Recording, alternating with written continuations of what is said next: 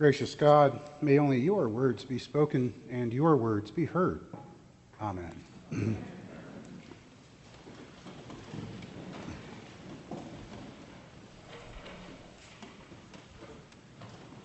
One of St. Augustine's most famous prayers, a prayer that is central to my own understanding of Christian spirituality, and therefore a prayer that's central to my teaching and preaching, is this You have made us for yourself, O Lord, and our heart is restless until it rests in you.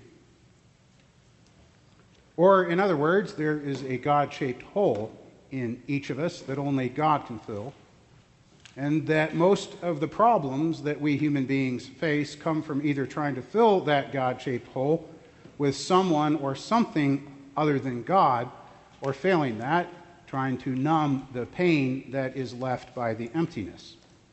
We spend so much time in life trying to fill our God shaped hole with all kinds of things and people and pursuits.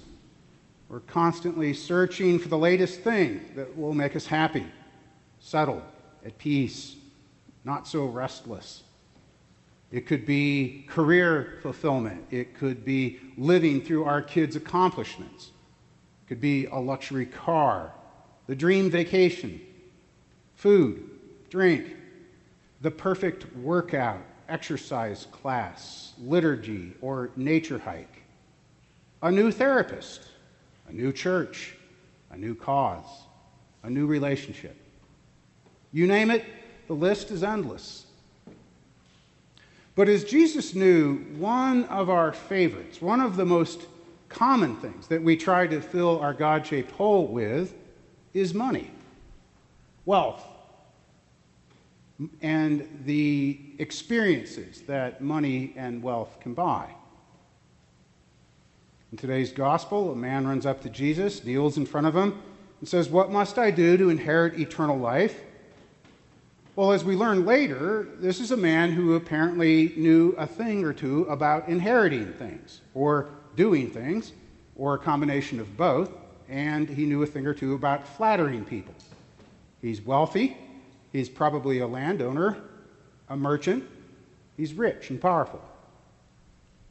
And after rebuffing the flattery, Jesus says, You know the commandments. I've kept the commandments since my youth, says the man. And Jesus looks at him with love.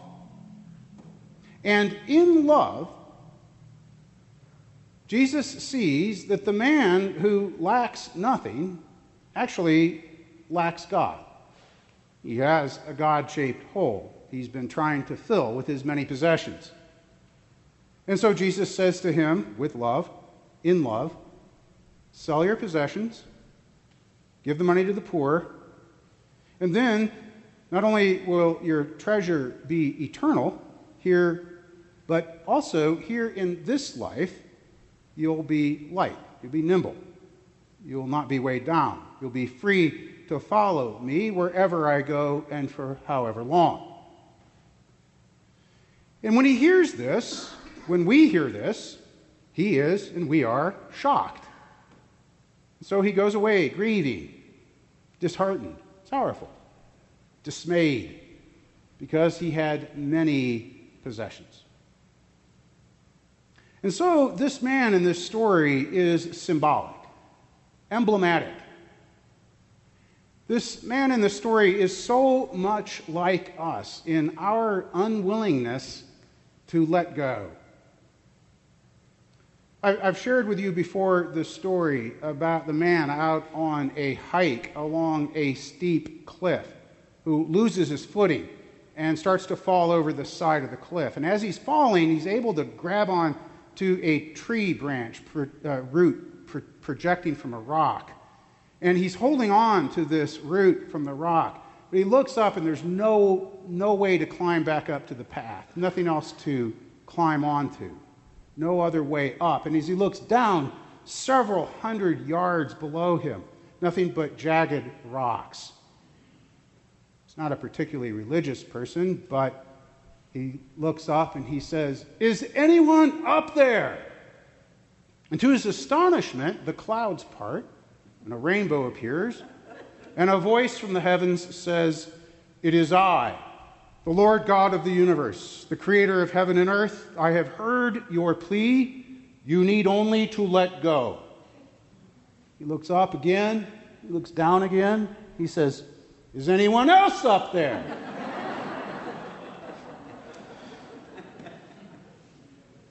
This young man talking to Jesus went away grieving because he had many possessions. He went away dismayed because he could not let go.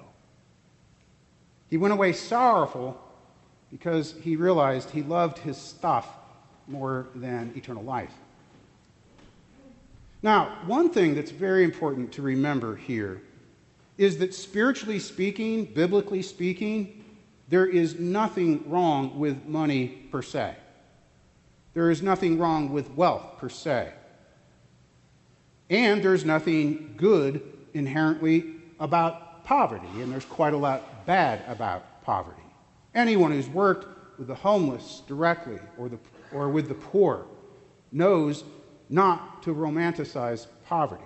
Involuntary poverty is awful. And wealth can accomplish a lot of good, which is why churches have customarily made not only serving the poor, but lifting them out of poverty for good such a central part of the faith. And even in today's passage, Jesus tells his followers that they cannot outgive God. That the more they let go of in this life, the more they'll get back in this life and in the next. You cannot outgive God. The bread and the wine and the money that we place on this altar are given right back to you in a new and miraculous form as the body and blood of Christ and as the ministries of this church for you and for the wider world. That dynamic is at play. So, the problem with wealth, the problem with money, is when we try to fill our God shaped hole with it, when we put our faith in it when we believe that securities bring true security. Now, there are a lot of things and people and causes that we try to fill our God shaped hole with. But we're sticking with wealth today because wealth may be the most insidious of them all. And that's because I think wealth has a particularly addictive nature. Think about it. With most things, if we begin to sense that something is getting too much of a hold on us, we cut back on it.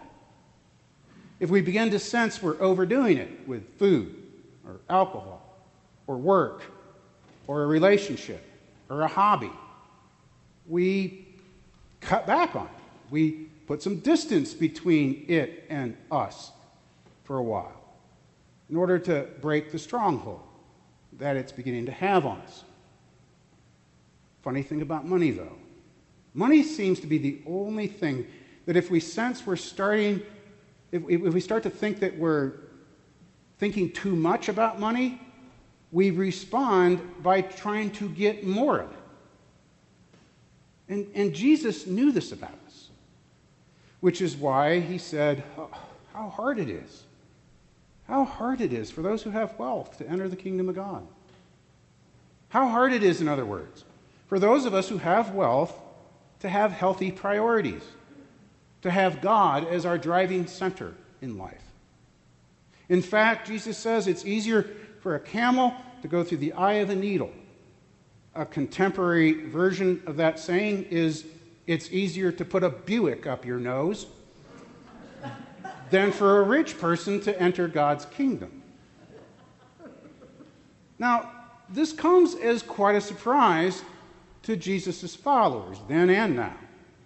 They are, and we are, shocked at this saying. Who can be saved? Well, it's impossible with human beings, but not with God. All things are possible with God, Jesus says. And the single greatest possibility, the single greatest thing, the simplest and yet most difficult step that you and I can take to break the hold or the grip that wealth has on us is by giving more of it away. The most effective way to keep wealth or money from being a small g God in our life is by releasing more of it.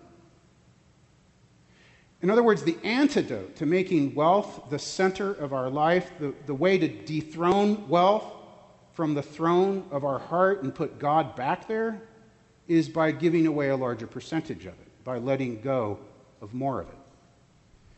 You can talk about prayer, sacraments, and liturgy, and service to others all day long. You can talk about God being the source of your strength and your security till you're blue in the face. But there's no better way to acknowledge your dependence upon God than to let go of more of your money. But it is so hard to let go of our money.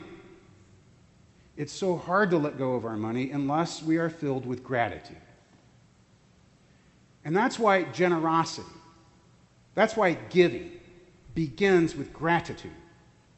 It begins with feeling blessed and grateful for what we have, realizing that what we have is, for most of us, way beyond our basic needs and is, in fact, abundant. I challenge you to commit to letting go of 10% of everything that comes into your pocket. Now, if it sounds like I'm launching the annual giving campaign, well, it's because I am.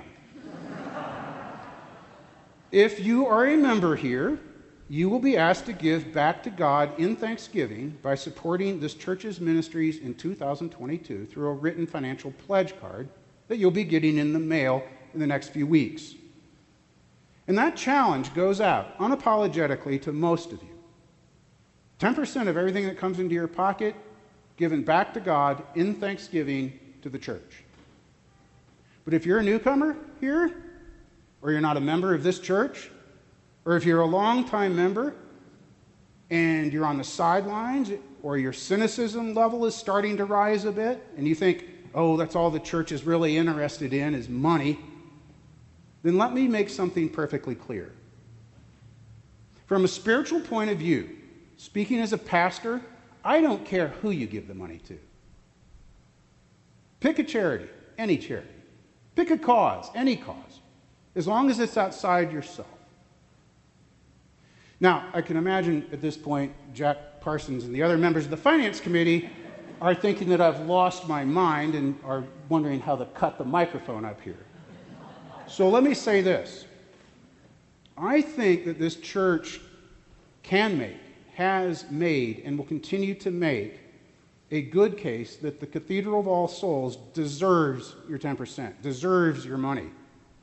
And that this church can make as good or even better use of your money than any other charitable organization that you could give it to. But don't let the fact that you're a newcomer or someone who doesn't fully buy into church, this one or another one, don't let your cynicism let you off the hook. If not here, someplace else. Just get in the habit of giving away 10% of everything that comes into your pocket for the sole purpose of breaking the stranglehold that wealth has on you, as a way of acknowledging your dependence upon God. Because ultimately, we are not the young man in this story who went away sorrowful. That's the good news. We are ones still left with a choice, left with options, left with the opportunity to do good, to be rich in good works, to be generous and ready to share. You have created us for yourself, dear Lord, and our heart is restless until it rests in you. Help us, loving God, to realize that nothing except you can fill the God shaped hole within us. Help us to love you back with all that we have and all that we are. Amen.